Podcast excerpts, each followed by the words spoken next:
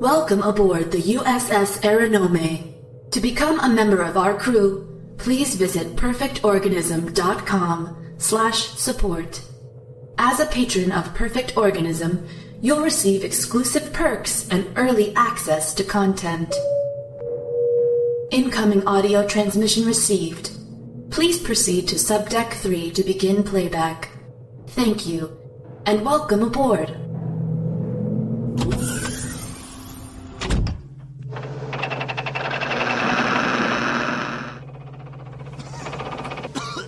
All right, sweethearts, what are you waiting for? Breakfast in bed? Another glorious day in the Corps. Day in the Marine Corps is like a day on the farm. Every meal's a banquet. Every paycheck a fortune. Every formation a parade. I love the Corps. Where's Basket? Let's rock!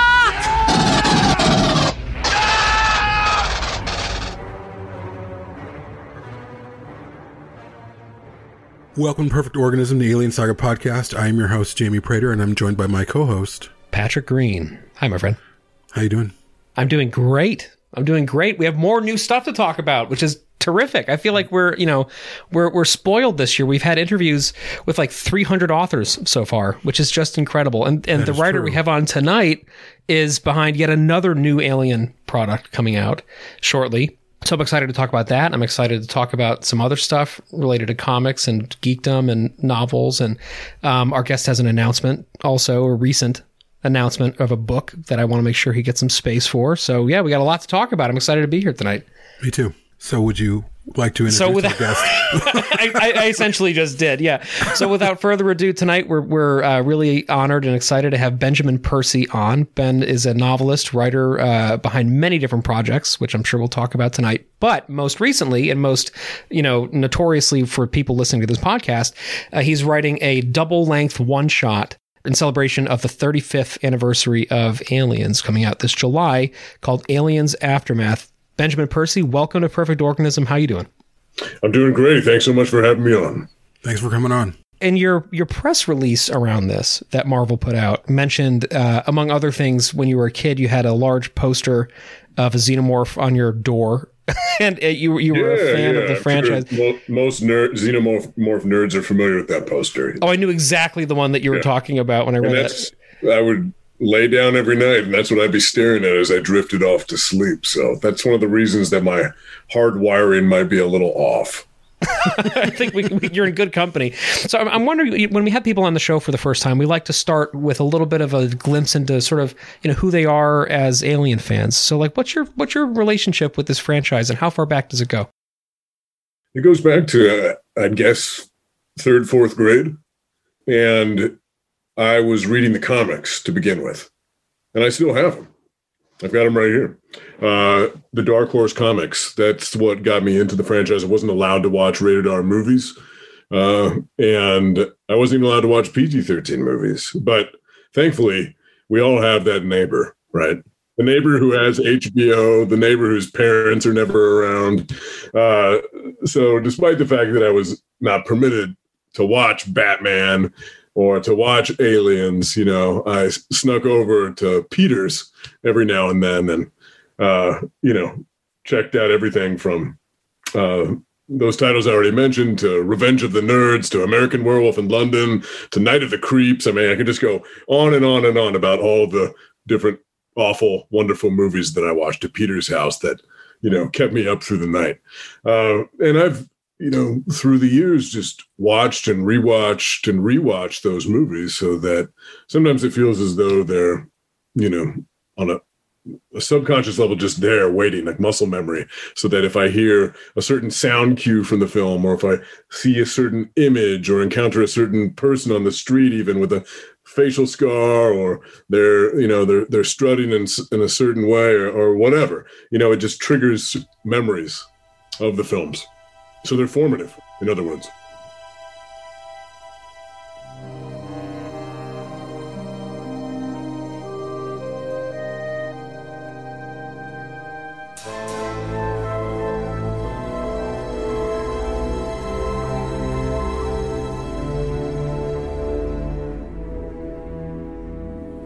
the first film is incredible. I love them equally. for different reasons. Uh, but the first film feels a little bit more moody, mature, patient. Uh, it's a horror film. It's a haunted house film in a way. Uh, the second film is James Cameron. I mean, it, it, it never lets up. You know, it's it's it's an action movie as much as it is a sci-fi movie, and I was completely in love with that sort of full throttle entertainment, with the dashes of horror thrown in. You know, it's a good point that the comics that you were reading were part of your gateway into the film that you first latched onto because I think for, for a lot of a lot of people say, you know, between the ages of say 7 and 11, they got into the Alien franchise. And usually regardless of which one they see first, Aliens is the one that they seem to kind of latch onto first. I know it's the case with my kids, it was the case with me. That was the first one that I really was like super super into. And part of it is because there's all this inbuilt franchising around Aliens, right? Whereas like with with Alien, sure there were like the early Kenner things that came out and like the one off, but other than there wasn't this whole kind of media empire built up ready to go. Whereas when Aliens came out, you know, within a few years, you had the Dark Horse comics, these, you know, that incredible ongoing series. And then you had all the branching, you know, Colonial Marine series coming out of that. And then you had the Kenner toys and you had all these other things. So, um, right, right. And there's, Aliens, you know, Starlog magazine, there's yes. Fangoria. There were yeah. all these other things that I was pulling off the grocery store shelves that were informing my understanding of the film long before I ever saw it. Right, famous monsters of filmland. There's a lot of a lot of good ones back then. So yeah, so so Aliens was was was your first love. Um, has that changed at all through the years, or is that still your for you like your kind of linchpin into the franchise? I, I guess you could say it was my first love. I think maybe my sensibilities align a little bit more with Alien now. Uh, I've rewatched them both recently with my son, who is just turned 15, and the grittiness of the first film and the working class characters that I really connected to the the uh, the way in which everything turns on a hinge. You know, I feel like there's so many elements in in the in the story too that were instructional to Aliens. That Aliens was in a way an homage, in a way, to the first film. Uh, in so many ways, you know, the way in which you, Weyland-Yutani turns on on on the cast, the way in which, uh, you know, there's that moment uh, when they're looking at the cameras, right? It's very similar to the moment when they're looking at the tracking devices in the first film when, um, you know, he's going through the ventilation system. And, and so th- it feels like, I don't know, like when I watch Stranger Things right now with my, my kids, I realize that they're getting their 80s like source material secondhand. They're experiencing, you know, something that is nostalgia, but it's their primary source. Right. In a way, that's what, that's what happened when I watched Aliens. Is that I was kind of watching a Stranger Things version of Alien, and that Cameron is tipping his hat all throughout. He's obviously doing a lot of original stuff as well, and he's cranking up the octane. He's, you know, slamming the accelerator. He's broadening the scope in every way. But nonetheless, Alien is the egg, the original egg. And it has primacy to me for that reason. You know, it was such a uh, an original work. And, you know, we're still talking about it all these decades later because Ridley Scott, you know, and and everybody else involved in that project from the art design team to the actors right that they put something put forward something really special. The comics you were reading before you saw aliens was it newt's tale? Yeah. From dark horse? Okay. Uh, but I, I, remember reading them and and and it opens up with newt having a nightmare. Right and i was just so curious about who what was what was going on with this character. Why was she so scarred? Uh and getting glimpses of the past, but not really understanding, you know, the shadows that clung to her until I saw the film. And, you know, what's the line that she has about, you know, they come out at night mostly. Mostly. you finally know what that line means. Yeah, yeah, yeah, for sure. In terms of revisiting Aliens for its anniversary, how did this come about? W- were you approached by Marvel, or what was the what was the chain of events that led to this aftermath project? I was, you know, I write Wolverine, I write X Force. I'm in pretty regular touch with a lot of the editorial staff at Marvel, and uh, Jacob Thomas is um, an editor on the X books as well. When I heard about Aliens and and Predator coming over to Marvel, you know, uh, I immediately gave Jake a tickle and said, you know, if there's ever an opening, you know, give me a taste of that. Uh, thankfully, it was almost a year later. You know, he reached out and said, "Hey, here's this opportunity," and I jumped at it. Awesome. What was that like? Was that was that a pretty exciting moment? Yeah, you know, all working for Marvel, and, and I know it sounds a bit corny to say, but it's a childhood dream come true. You know, here I am at four years old, five years old, reading Wolverine and the X Men. Here I am at 40, writing them, you know, in the same way. Here I am at seven, eight, nine, reading Aliens comics, watching the films. Here I am, uh, so many years later, uh, putting my own little dent on the franchise. Um, you know, I, I'm a custodian of of these characters. I'm a custodian of of Logan and and X Force. Um, in the same way, custodian of the xenomorphs. You know, it's going to pass to another hand soon. Um, but you know, what a pleasure, what an honor, what a thrill to to be able to play in that sandbox for a while. Yeah, man. So, how do you even approach a 35th anniversary two shot? Like, how do you, were there conversations like, we need to keep this in the same world? Because, uh, you know, as the synopsis um, hints at, we're going back to LV 426, Yep, post nuke.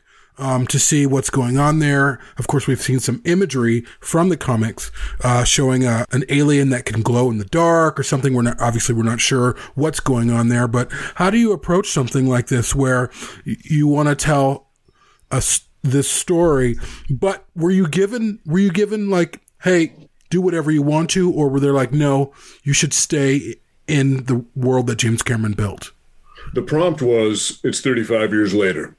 Okay, Yeah, James, you're, you're you're picking up the baton from James Cameron. Go got it. and let's see what you got. Wow. So this, I, I did the same thing here that I do every time I write a comic. You know, I immerse myself in the source material. So let's say I'm writing Wolverine or I'm writing Green Arrow. You know, I dig deep. I reread. I rewatch. I oftentimes take notes in the same way that I took notes with Geoff Johns when I was assigned Green Arrow and Teen Titans. We sat in a room at DC headquarters in this office room that was on one wall, windows looking out on Burbank, and the other wall was floor to ceiling whiteboard. And we sketched out who are the best Green Arrow characters, who are the best sidekicks, who are the best villains, who are the best love interests, what are the core elements of the character, what are the worst storylines, what are the weakest elements of the franchise, and so on until we came up with something that was honoring that legacy but was not a cover band. Because what fans want is elasticity right? They want it to feel like their character their story their franchise that's familiar to them but they want every creator to put their own unique stamp on it. You know you don't want wolverine to retire to boca raton and play shuffleboard all day uh, but you do want him to do something different. And and you know i'm thinking about the fans when i say that but i'm also thinking about myself because i don't i don't want to be doing karaoke. You know i, I, I want to be you know give, giving this franchise that i love a signature moment with that said here i am looking at the source material and here i'm imagining what would happen 35 years later. I'm thinking about favorite characters and favorite elements and how to skew them. Uh, you know the general storyline is this. I won't get into too much spoilery material, but uh, you have a character named Cutter Vasquez, and he is the nephew of Vasquez, the Colonial Marine, one of my favorite characters from the film. And he is part of a news crew that I guess you could say is something like Vice, in that it's a kind of down and dirty news crew. You know, it's a it's called Rebel XM, and they have a holo news feed that's um, you know, widely watched, widely followed, but they're always doing, uh, you know, sort of in the trenches reporting. And one of the things that Cutter is motivated by is his hatred of Weyland-Yutani. So there's oftentimes, you know, some frontline terrorism going on as well. Uh, some activism, I guess you could say, as they blow a fuel station, or as they, uh, you know, break in and, and rip off some data drives. And in doing this, they uncover some lost files, some files that were wiped, some, some data drives that were dumped. And this treasure trail leads them to Hadley's Hope. Oh. And he knows some things about his lost aunt. You know, he knows, you know, just he's cobbled together clues over the years.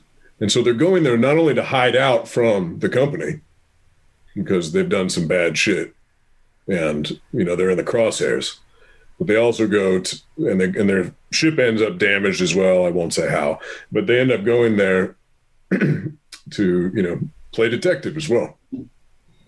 And I was thinking about this planet, right? You have this this nuclear event, the atmosphere processor blows. What happens? You know, xenomorphs are the perfect organism. There has to be some way for them to endure. And if you have a kind of nuclear winter that's set in, what does that look like? What would a xenomorph look like in a profoundly cold environment? And so I started to play around with that notion, you know, a winter whipped planet.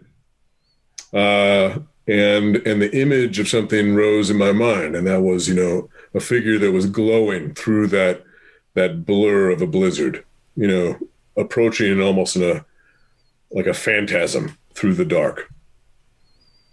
And so started to play around with that more and more as I conceived of uh, what I guess you could call an atomic alien.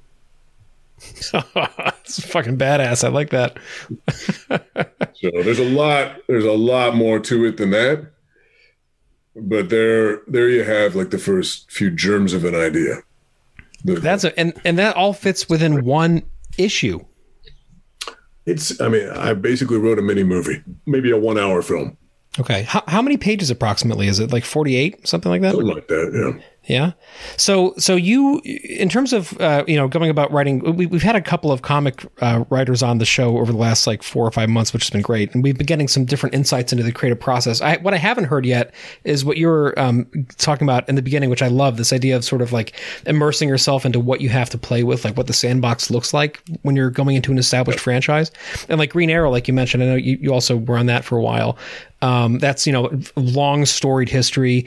People grew up with that with those characters. You know how do you reinterpret them? I have a friend who uh, was contracted to do Dark Horse work back maybe about 15 years ago, and he said that Dark Horse was like not only was there a brand Bible and like a sort of a story Bible for it, but that they were like very much you know you there are things you just like cannot touch in this franchise. From our conversations with people like Phillip Kennedy Johnson lately, it seems it seems like Marvel is very much kind of like let's try stuff out. Let's sort you know there are are fewer sort of sacred cows to avoid. It seems like. What has the process been of you know this is a new franchise for Marvel to have right? So they only had it for about a year and a half, two years or so.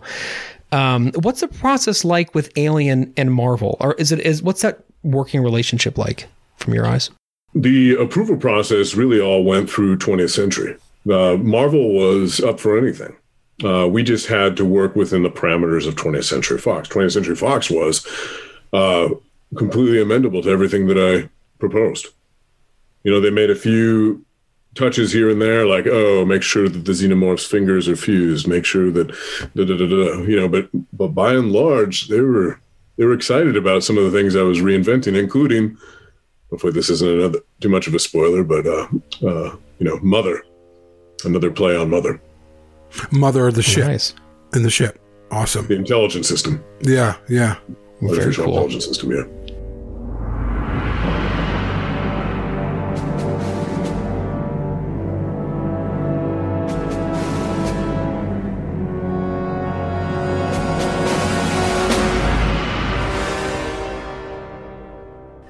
Uh, what I, I do right off the bat, when I was reading the you know the brief synopsis for the the issue is that it wasn't more Marines going back to LV four two six. This was a completely different like. Yes, you're going to a familiar planet with people who we aren't familiar with. It's it's and that was really different because most of the time in within the alien universe, certainly in comics, it's a version of the same kind of group of people um, right. coming back. And I was like, wow, okay, so this is like a news crew in some ways going to an investigative team, essentially. What happened here? Um, and I, I, love that setup. Um, and I'm, you know, I, I champion news stories for Alien because they tend to dance around the same kind of world a little bit with the same the same version of the same character essentially. Yeah, well, I mean, and, detectives and reporters make for great characters because they're not only always hunting something, but they have reasons to ask questions mm-hmm. and to, to suss things out to try to explain what's happening. So they're good organic vehicles for exposition. Uh, and I, you know, I mentioned before that one of the things that I love about Alien is just how gritty it is. Uh, it's true the franchise as a whole, right? There's something like you look at the ships compared to a ship, say in Star Trek. You know, Star Trek is is trashless, an antiseptic environment. Mm-hmm. Whereas if you look at the ship in Alien, you know, you can run your finger along the dash and and pick up the dust. You know, everything looks sort of like a factory got uh, rocket boosters tacked onto it, and, and everything is weighty mm-hmm. and scratched. And I wanted to do the same thing with this news crew to be true to that.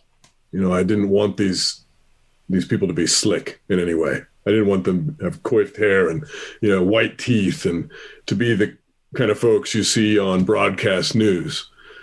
I wanted them, you know, probably to be instead the the types of reporters who snort too much Adderall and drink too much coffee and you know s- sleep in their clothes because they're so desperate to get the story out.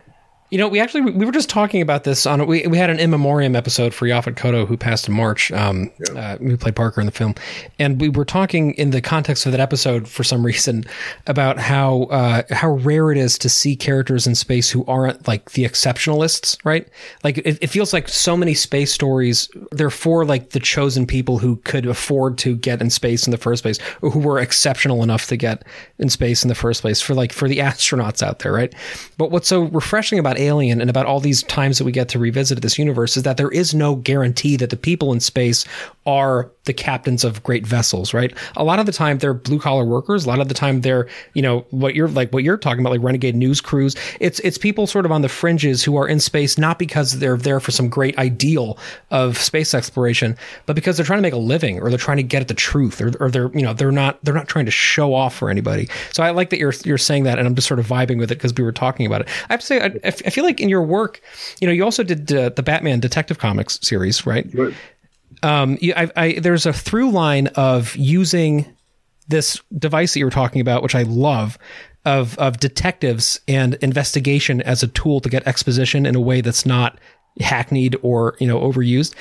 Um, I do have to go back and fanboy for a second about something we were talking about before we started recording, which is that you wrote the Wolverine series that was the two season Marvel podcast, which is just extraordinarily good, starring Richard Armitage, incredible audio drama. Um, and my favorite aspect of that, I mean, I love Wolverine as a character. Every every single person who you know is remotely involved in comic books in any capacity in the late 20th century is a Wolverine fan, right? Obviously, you know, the podcast that you're talking about, I did exactly what you mentioned right, created uh, a vehicle through which the story could be told. Because audio dramas just broke it broke my brain once I actually had to sit down and figure out how to tell a story. Because how do you, you know, how do you translate what is principally a visual medium? Wolverine, you know, in a berserker lunge, Wolverine slashing and hacking. How do you how do you translate that to the to one's ear? How do you write a fight scene for audio? Right and not completely confuse your audience. But it's not just that.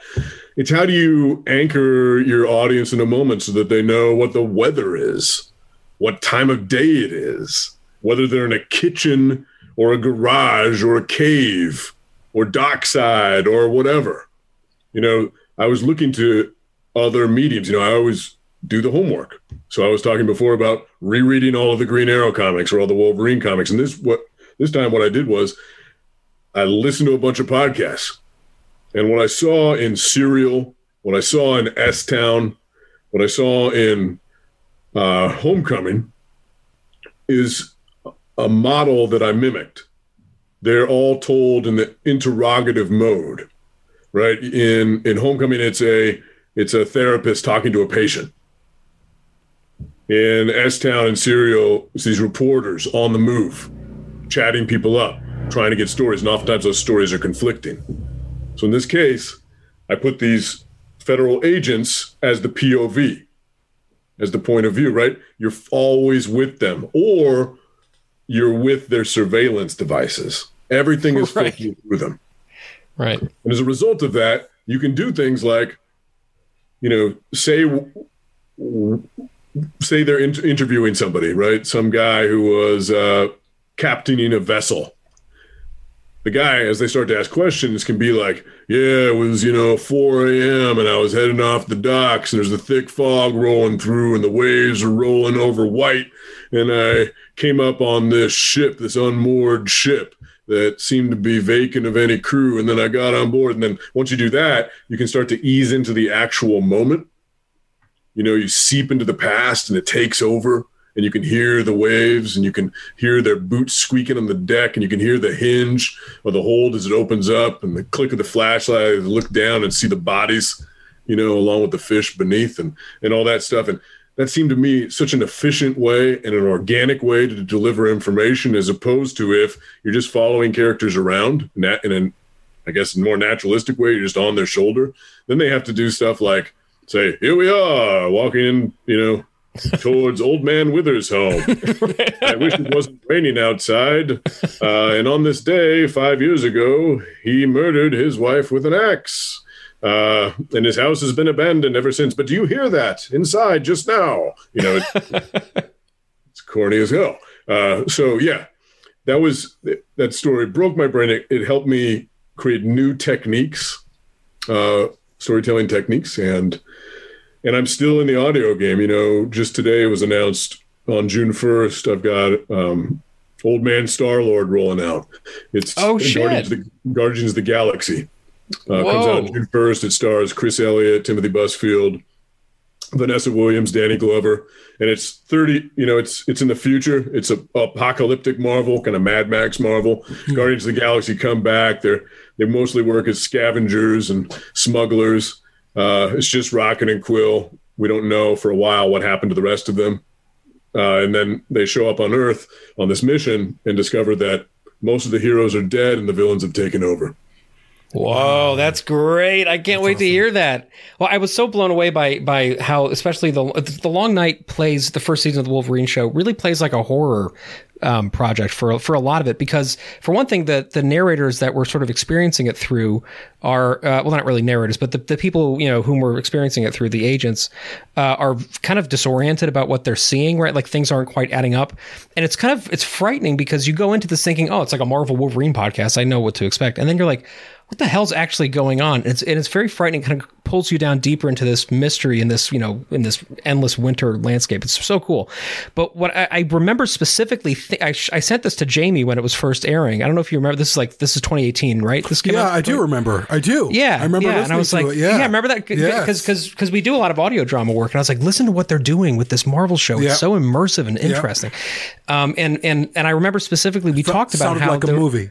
It sounded very cinematic, and it felt a lot, a lot like Alien to me in the, in the beginnings of it because it's just like there's a lot of kind of shocking images that are kind of they're they're jarring, and because you can't see it because it's an audio format, your imagination has to do the work of filling in what that would actually be like. And maybe it's because I had a fucking Alien poster on my door too as a kid, but my my imagination was freaking out during that show. Yeah, so you know, I kind of think of of audio dramas as situating themselves somewhere between film, TV, and novels. In novels, you're making the audience do all the work. They're uh, a sit forward. It's a sit forward medium, right? You're reading a novel, and out of this ink and paper, you build flesh and blood in your mind. You know, you build people, you build worlds. You, you're a conjurer. You're you're complicit. Uh, you know, a movie or a TV show is much more of a sit back experience. It's not that you're not maybe building connections if you're watching whatever Mare of Easttown. You're trying to figure out, you know, who done it. Uh, but in general, right, you're being fed gerbil pellets. uh, and, and, if you listen to an audio drama, by contrast, uh, you're just given enough, right? You're given the creak of a door. You're given a, a teapot on a stove. You're given dialogue, and sometimes that dialogue becomes mo- a monologue that takes you into the past, and and you know gives you a, a sensory firsthand experience. But the way in which the podcast occupies that sort of ghost lands, you know, in between the two, where you have to build the world in a way that I guess makes it makes you a co-author, and I think that that is especially suited to suspense and horror, right? Because Stephen King says that the greatest moment in any horror film, an Alien lives up to this in a big way. The greatest moment in any horror film is when the character reaches for a door after hearing a strange noise behind it, and they put their hand towards the knob, and it's right then. That's the greatest movie moment in a horror movie. Because the moment when the door finally opens and the monster leaps out, everybody in the theater screams, but that scream is soon followed by a laugh because whatever it was that came out, whatever CGI, you know, or, or puppetry that leapt out of that closet, it's not as bad as you imagined. Yeah. Right. right. And that scream is a release in a way, right? It, it's a it's a catharsis almost, right? Yeah, like, that's what that's what podcasts do to you. They give you they give you that doorknob in a way. You're always reaching for it. You're always conjuring in. And Alien does that so often, right? Like imagine yeah. when you think about him going through the ventilation system, especially like that. I think that's one of the scariest scenes in cinema. Um, and you just get that one flash, right? That flash is the monster leaping out of the closet at last. And actually, because it's a xenomorph, it is it's actually worse than I imagined. One of few monsters that can truly you can say that about, yeah. Truly, right? The shark comes out and you're like, that doesn't look real. right. The xenomorph leaps out and you're like, oh shit. Yeah. Right. Yeah. Go back in the closet. um, I'm curious uh, in terms of talking about character and as as it relates back to um, this 35th anniversary issue. When you think of Alien, uh, the the canonical first trilogy, the first three films. I mean, sure, it could be Ripley, but is there a character that, when you think of these films, comes to mind that you're like, I'm in? I love the ro- the robotic characters. You know, the, the droid characters, Bishop, especially. You know, I was talking about how Cameron was tipping his hat to the original, and you're meant to believe that Bishop is going to turn on them in the same way that Ash did. Uh, but you know, I love the the hat trick there where he actually becomes, you know, the almost a father figure, the protective figure. Um, a little bit of revisionary work there. I mean, Ripley's transition is really interesting. She's the centerpiece of them all. The way that she goes from, you know, the rigid rule follower to a more maternal, warm character, sort of familial character in the second film. I love that transformation. Uh, but, you know, I like obnoxious characters. So Vasquez and Hudson stand out. Um, you know, Hudson's always whining. Vasquez is always, you know, flexing. These characters really don't have a lot of lines. I I haven't read the screenplay for Aliens, but I can't imagine that they pop in the same way. These actors did such a good job. Maybe Cameron did such a good job. Just in the small space that they have, this large crew comes completely to life. And Hudson is somebody whose lines I'm always repeating. You know, yeah. whenever I'm smacking a ping pong ball or whatever, I can't help but, you know, say game over, man. yeah, yeah.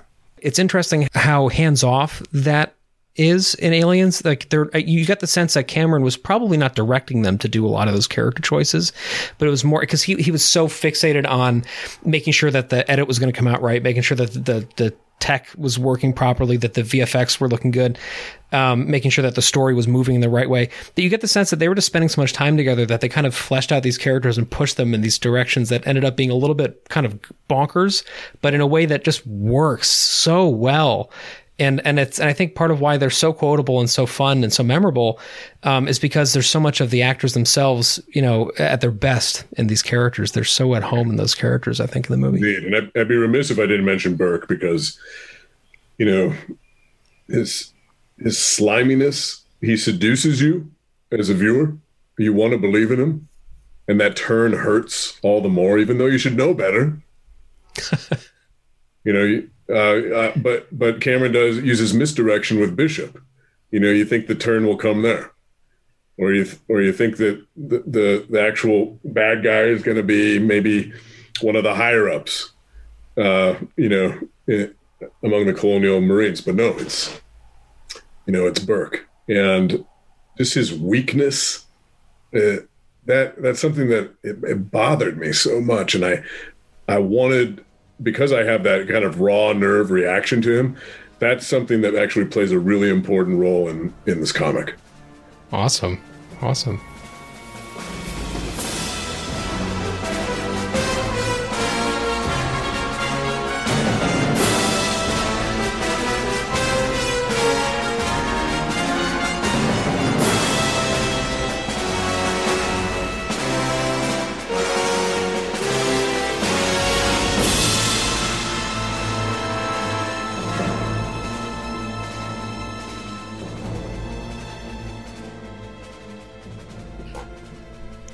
Curious, what made you think let's bring a Vasquez back into this? I love the character of Vasquez. I think she could have her own backstory, um, and I think part of the genius of what James Cameron did, which was also the g- genius of what Ridley Scott did, but Dan O'Bannon's script. They introduced characters where you don't need a backstory. Those characters were good enough that you didn't need a backstory. And these days, in a lot of media, it's always, oh, flashback, backstory. Let's, if you're right, in my opinion, if you're writing a, a character well enough, you don't need a backstory. And None of those characters in Alien had a backstory. None of them in Aliens did either, and it didn't matter because we accepted we accepted them for who they were for who they are. Um, and I think Vasquez for me, and if we, for instance, if we share uh, an image of Vasquez on social media, people go apeshit for her. And she's a curious character because she is. I, will just use she's she's kind of like a stereotype, even though there stereotypes are around for a reason because people act certain ways. It's just the way life is.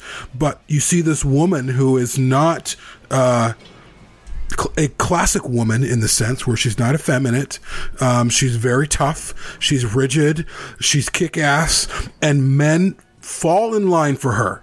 Like, fuck yeah, Vasquez. And that is not something that you see in fandom. No one comments on how she looks or her mannerisms or whatever. They accept her just for who she is. And the more you feed them Vasquez, the more they want her. She's a fascinating character. So I'm curious, uh, why her? Why bring someone back that's related to her? Well, I wanted to create a, a central character who was ruthless and tough and determined and you know i imagined him covered in scars i imagined him as somebody who would never flinch at this overlord corporation mm-hmm. so it made sense for the bloodline to carry over there you know she'll blow herself up to take out a xenomorph she'll spit in the eye of command she'll do whatever it takes to you know muscle through a situation yeah so that's that was that was the inspiration. I also thought that there would be this is secondary, but I imagine there would be easy visual signatures as well when, when they were investigating the ruins. You know, you imagine which which weapon stands out among all the colonial marines. right. Yeah. That's Smart the guy. one you find. Yeah. Uh, right. You imagine, okay, which which character has the body armor with the catchphrase, you know, scratched. Oh, you know, there you go. Like the, there's certain ways that you can uh, create visual ligature between the past and the present. And she supplies that as well in a way that some of the others don't. That's awesome. I can't wait. She's to, such a great character. She's such a fucking badass. I want to say, speaking of the, the the catchphrases scrawled on her armor, listeners out there, there's a shirt that I designed like five years ago for an Alien Day, or I guess it was probably three years ago, that says "La riesga siempre vive," her which is her catchphrase. The risk always lives, and it's in the same fucking writing that she has. And we've only sold one of them, and it's for my wife. So Micah wears it all the time, and everybody just assumes she's like speaking Spanish. But it's Vasquez's armor uh, thing. So pick that up on our store if you haven't done that yet. Now she's a she's a great a great character. So I'm, I'm any chance to revisit her in any way is a chance well taken. I think. Um, I want to ask you about the artist that you're working with. You know, you're mentioning visual signatures, right? Like that you're thinking as a as somebody who's writing a comic book. You know, you're thinking in terms of the you know framing and what's going to be in the shot, you know, etc. Um, how much, how direct was your working relationship with him on this issue? And you know, is this how did it compare to other experiences you've had? Yeah, when I was talking to to Jake and Shannon, the editor and assistant editor on the series, uh, about artists, I said I want somebody who's got grit. I want somebody who's got a rough line. I want somebody who captures a lot of detail and doesn't have because I feel like the the backgrounds in Alien and Aliens are as important as you know the characters in the foreground. You know, sometimes out of time necessity, as well as maybe the occasional bit of laziness, can, can have sort of washed out backgrounds. Um, I wanted somebody who loved the franchise, and we, you know, threw out a bunch of names, and I was through the yard, and like, what about Dave Wachter and you know, just seeing his stuff? He's just got all those anchoring details, great characterization, just a rough and tumble uh, sort of way of drawing, and you know, the characters, the characters come alive on the page, and he's he's good with drama, good with good with acting, which is you know in those quiet moments, and you have to have quiet moments along with the mayhem. You know, it, it has to carry across. It has to it has to connect your audience. That's a lot harder to do with comic book art than it is with the film. When you can have somebody, you know, walking around and pulling their hair and uttering out scene chewing dialogue. Um, so you know the, the the story is essentially it's very cleanly constructed with three acts, and the first act is a little quieter, is a little more like Alien. The second act is dawning horror. The third act is is carnage, absolute carnage. So you know, having that progression, yeah, there's a lot of different artistic muscles that have to play out, and he nailed them all. So when you're working with with an artist like David Wachter, who has you know his own style, he has an aesthetic to it. Do you have any say in how he uses that in in this book? Like, how direct are you in terms of because he gets the script from you, right? He gets the the full thing from mean, you. as a as a comics writer, it's kind of like writing an aggressive screenplay, I guess you could say. In a standard screenplay, you're not supposed to say what the camera is doing, right? You're supposed to uh, write in such a way that the director, the cinematographer, can imagine that on their own. Uh, or, or make those decisions on their own. Sometimes in comics, you can be a little pushier. You know, you can say close. You can say, uh, here's a visual reference I'd like us to use. You can say this should be in silhouette so we don't see too much detail. Uh, but no matter how persnickety and detailed my scripts might be, I always say at the beginning, you know, I trust you. I trust the artist's vision. This is a conversation. I'm unloading what's in my head. Feel free to correct me, revise me, push back, whatever. We're, you know, both strenuously trying to tell the best story that we can. So that, you know, relationship that I have with every artist is feels like a healthy one. Uh, and you get to a point when you work with an artist long enough that, well, you're on the phone a lot, or you're texting, uh, or you just sort of anticipate each other's moves. That's how I am right now with Joshua Cassara, who I work with on X Force. You know, we have achieved a mind meld. I could, I could probably hand him, you know, a blank sheet of paper, and and he'd know what I was thinking. Here's a layman's question: When you guys uh, have your story and you, you're getting things mapped out for whatever issue, let's we'll just say Alien. Is there a process you go through um, to have someone read it and say, "Tell us, is this any good?" How do you know what you're doing is good enough, or is it just you've been doing it long enough and you're confident? You know, over time, what you do is you accumulate ghosts the ghosts of editors past, the ghost of creative writing workshops past, the ghosts of critics past, you know, they hover over you. And maybe there's an angel in one ear whispering, you're great. And maybe there's an, you know, a ghost in the other ear whispering, like the devil, you suck. And, and sometimes you got to listen to the devil and sometimes you got to be encouraged by the angel. And, and, you know, at this point in my career, I guess that I have a pretty good sense mm-hmm. of, of how things are going but the editors are there to slap you around. No, they'll at, at Marvel they won't hesitate to say this isn't good enough, or let's rework this scene, or let's cut this character or the subplot and try something else out.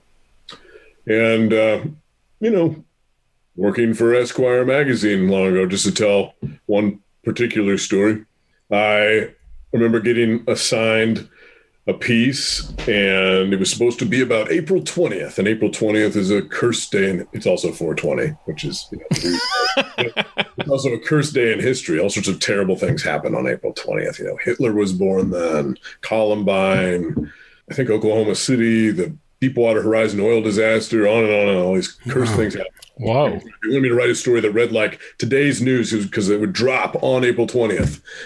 And anyways, I soaked up that mythology. I wrote the story. I handed it into Esquire, and they wrote me back a one line response, which was, You suck. and this sucks. and, and Tyler, but he just put T. He said, What he said was, This sucks. T. And I was like, Okay, what am I to do with this response? I wrote another one. I handed it in. This sucks too. T. I wrote another one. Oh, I like this image. I wrote another one with that image. Da-da-da-da. You know, around draft 10, I was told he was going to give me a kill fee. And I'm making Tyler sound really tough, you know, but we're, in fact, he's, you know, uh, you know, New York editor wears a lot of scarves and Warby Parkers, but you know, he's, he can be mean as hell when it comes to, to criticism. Uh, and anyways, I said, fine, I'll take your kill fee, which is a third of the price they were going to give you. Oh, kill fee. Oh, I got it. okay. And then I'll go publish it someplace else, assholes. Um, and, and anyways, he calls back 20 minutes later. He's like, "You're just going to give up?" So I wrote another draft. That was the draft that they published. Right. So I looked back on all those previous. I'd written 130 pages for a 20 page short story that was eventually published. Wow. And having gone through that school of journalism, you know, where they don't have time to screw around, to be nice, to puff you up. You know, it's like you do the job or you're out.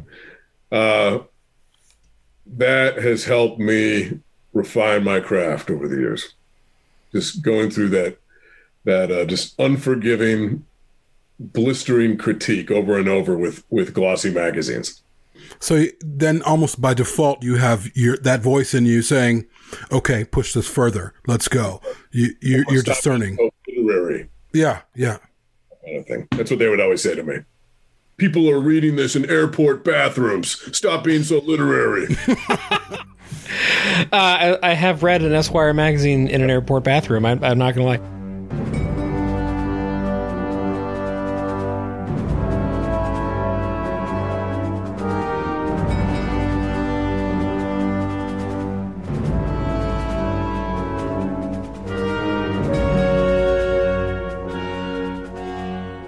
So so you've you've written in a lot of different formats. Like you know, you've done obviously comics, you've done glossy magazines, yep, yep. and you've done a, a, ton of novels, which I'm I'm just now uh, I have your website up and taking a look at.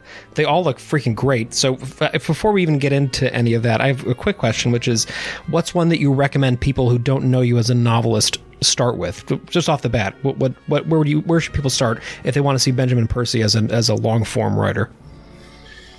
Well, of course, I want to hype the new book, but we'll, I think we'll probably get to that. But I think Red Moon is probably one that, that people go crazy for most often.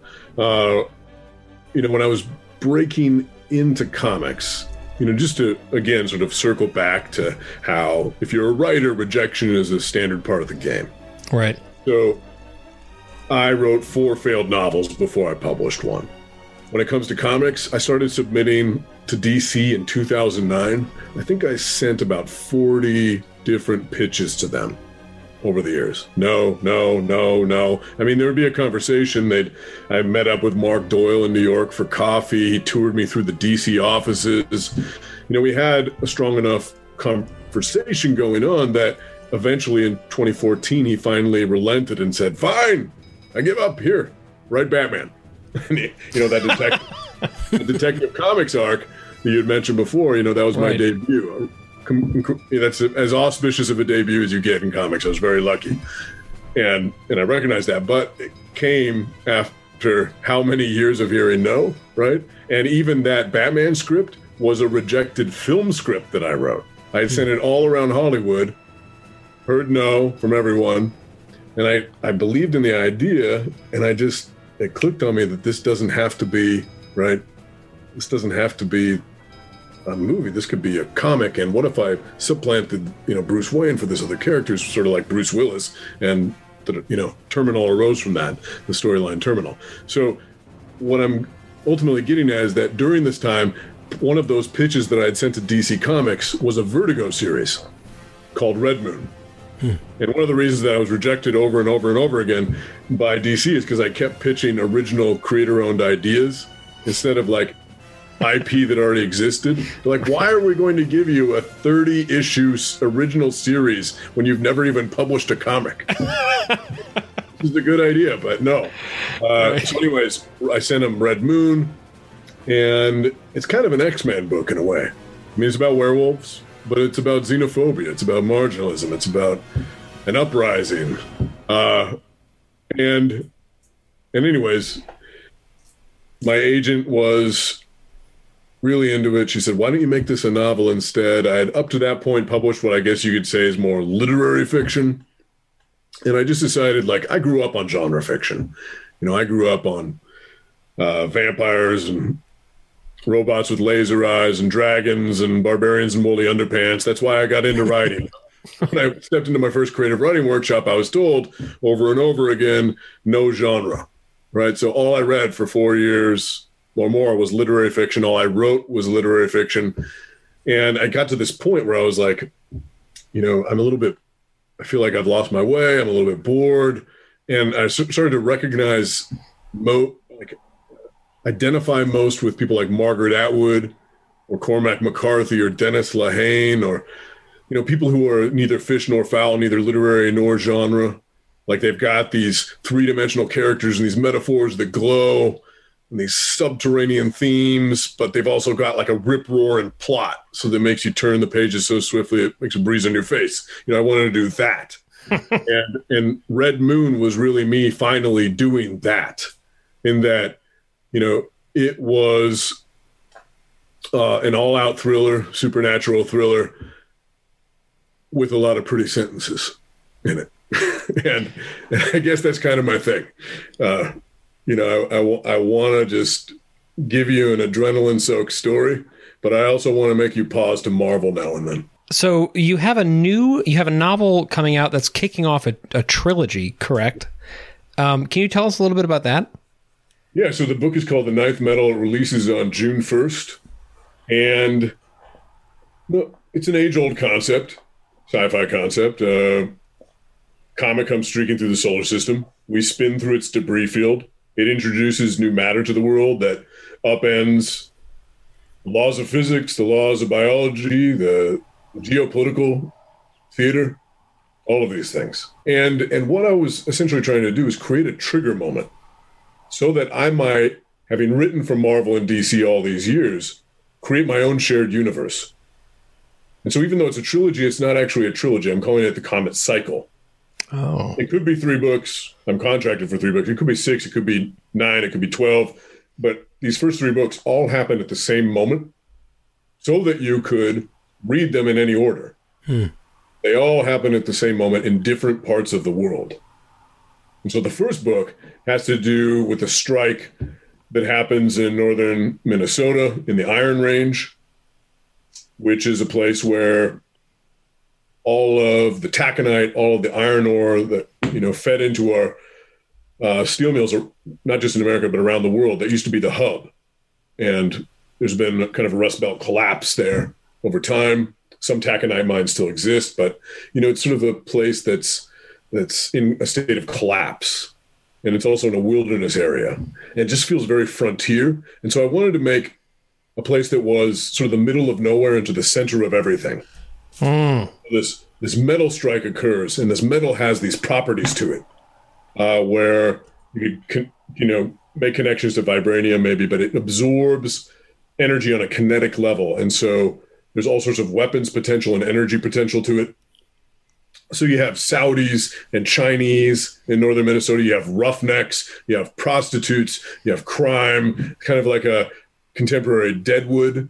Uh, and along with that, you have like a legacy mining family that's sort of like a sci-fi succession, or Cor- sci-fi Corleones at the center of it all. And yeah, it's uh that's one book. The next book's called The Unfamiliar Garden. It takes place in the Pacific Northwest. The other book has to and it deals with like plant life, alien plant life.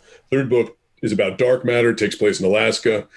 Of course, I always like the twist. What what you thought was a comet, like that's going to turn on its head a number of, of mysteries are going to reveal themselves. All the books are interconnected in interesting ways, but but yeah, that's that launches on June first, um, and I'm also working on the um, adaptation of that. Sony picked up the rights. Wow! Oh, congratulations! Awesome. Very exciting.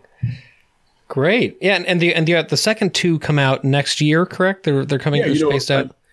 I, I want I took a page from comics and then I wanted to create a shared universe, but I also took a page from comics, a cue from comics, and that I think it's so smart the way that books come out compared to the way that novels come out. Novels come out right now, right, as a thirty-five dollar sometimes hardback. Right. And if I am hesitating to buy one and I'm in the industry, how does how do most people feel? Uh, it doesn't make sense to me. Look at what comics do is doing instead. Comics, you put out a floppy for two ninety nine. Later on, five of those floppies are compacted into a trade paperback. A little bit later, a few trade paperbacks become a deluxe hardcover with bonus material. Right? Cheap wide distribution creates word of mouth. The collectors then go to the hardcover in the same way that collectors go to, say, an Aliens, you know, director's cut with bonus material, right. DVD, Blu-ray. You know, that's that's how you do it, I think. So part of my pitch was not just the story to Houghton Mifflin. That's not I didn't just pitch them the story. I pitched them the marketing platform. So this comes out as paperbacks, six months apart, really quickly. Uh, they're then going to be bound together later on as a deluxe omnibus with bonus material, including illustrations and ancillary short stories. Wow. That sounds terrific. Could be a completely failed idea in the way that I presented. it. I, thought, I thought I needed to shake things up a little. Yeah, well, it's very it's very democratic. I love that. It's it's like you know it, it, one of my favorite things about comic books is that they are affordable enough for anybody who at least has a friend with a couple bucks to spare, right? So like when you're a kid, I mean, you know, before I even had an allowance, going to the comic store with my cousins and my uncles and, and my dad, like, you know, somebody could bum me $2 and I could pick up a Silver Surfer, right? And then, you know, you remember what that's like. And now when I go and I take my own kids to the comic store, it doesn't take very much money for them to pick out what they want in addition to our pull box. And then they get their own pull boxes going. And before you know it, you know, you're spending more than a couple of dollars at the comic store, but you're getting an incredible variety of material to read and then to give out to your friends and to lend to people and to, and to be like, Hey, why don't you pick up my free digital copy of it and see if you like it? And if you do, you can buy it yourself, you know? Yeah, you know, and seven ninety nine paperback. It's a little bit more than a comic, but it's a lot easier to drop eight bucks than it is to drop 30. Yeah. Totally, sure. totally. Um, I know we got to wrap soon. My final question for you, Ben, is Yeah. what do you think about Alien 3? you know, I it's been a while. I need to rewatch it. I love Fincher. Um and I'm I'm mostly forgiving of his movies. Even if I don't love them, I still love them for the aesthetic. And I know there's a lot of trouble behind the scenes stuff with that film that you're you're the expert on, not me. Uh, but the idea of a prison scenario and the idea of Ripley, you know, not only with the shaved head, which feels like the natural progression of that badass character, but with, you know, an alien inside her. Like, it's pretty good stuff. I have nice. fond memories, but I haven't studied it as religiously as I have the, the first two. Yeah. Yeah. So it's up next in the queue that my son and I are going to watch. Nice. Nice, nice. It's my Well, favorite I, after hope the- he enjoys it. It's my favorite of the trilogy that I watched the least. That's good encouragement then. It's always hard, no matter what you do, to end a story. It's Yeah. always it's very difficult to satisfy millions of people. Um, and we see that all the time in, in media, where a season of a show ends and you know, this group of fans love it, that group of fans hate it, and they hate the the creators, and they don't want, you know, I mean, look at Game of Thrones, which I think I don't think it really most people didn't like that ending, um, but I think with Ripley, it fe- it felt the most honest.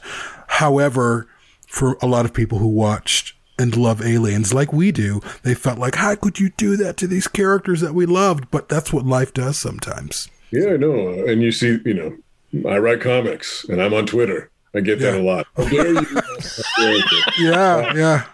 That's what the mute button's for, of course. Um, but but you know, the other thing that I think about when it comes to comics and when it comes to films is something that I learned early on uh, when it comes to screenwriting. And there, you know, acronyms are annoying. I know, but this one stuck with me, and I think there's truth to it. MMM, moments make movies, right? And the idea behind that is that if you walk out of the theater five minutes later, five months later, five years later, typically there are going to be three to four images that immediate that really spike themselves into your consciousness when you think of that title. You know, these will be in the trailer. These will be what you gaspingly recall to your friends over beers at the bar later. Do you remember that one scene? Right. And, and you know, if you think about Psycho, right? There it is, the spike in your brain. Mm-hmm. It's the shower scene. Right. And if you if you think about comics, you can sort of do that too. Like there are certain images, like the image that Barry Windsor Smith gave us for Wolverine of him with the Weapon X helmet on. Uh, you know, Or I think of the Frank Miller cover where he's where his, his face up close, Yep. right for Wolverine number one. Yeah, oh, you mean this? yeah, that's the one. Yeah, It's always within reach. good. Uh, but if you think about aliens, right? There are a few moments like that. You know, those moments that are that are indelible, uh, that burn through all the others, and and one of the big images comes from Alien Three, when Ripley's, you know, flinching back as the xenomorph looms close and sniffs her and pulls away. Like that image of her cringing, like we all we all have it in our heads right now, right? Mm-hmm. And that film gave it to us for the whole Yeah. franchise, right? Alien Three speaks to the whole franchise in that way. Well, uh, we'll let you go. It's getting late, and I just want to, uh, on behalf of all of us uh, here at Perfect Organism, to thank you for coming on, to thank you for contributing to this awesome franchise, for giving us more great stuff to read.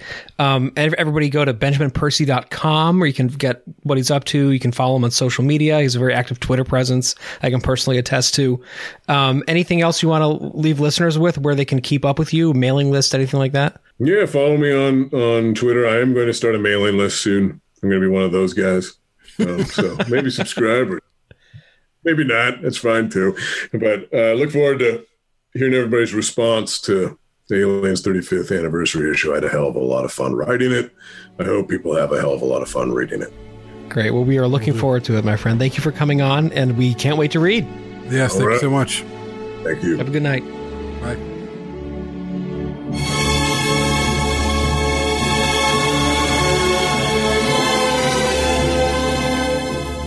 For more on Perfect Organism, the Alien Saga podcast, please visit perfectorganism.com. Perfect Organism is available for listen or download through Podbean, iTunes, Google Play, TuneIn, and Spotify. If you'd like to support the show, please visit perfectorganism.com forward slash support. Thank you.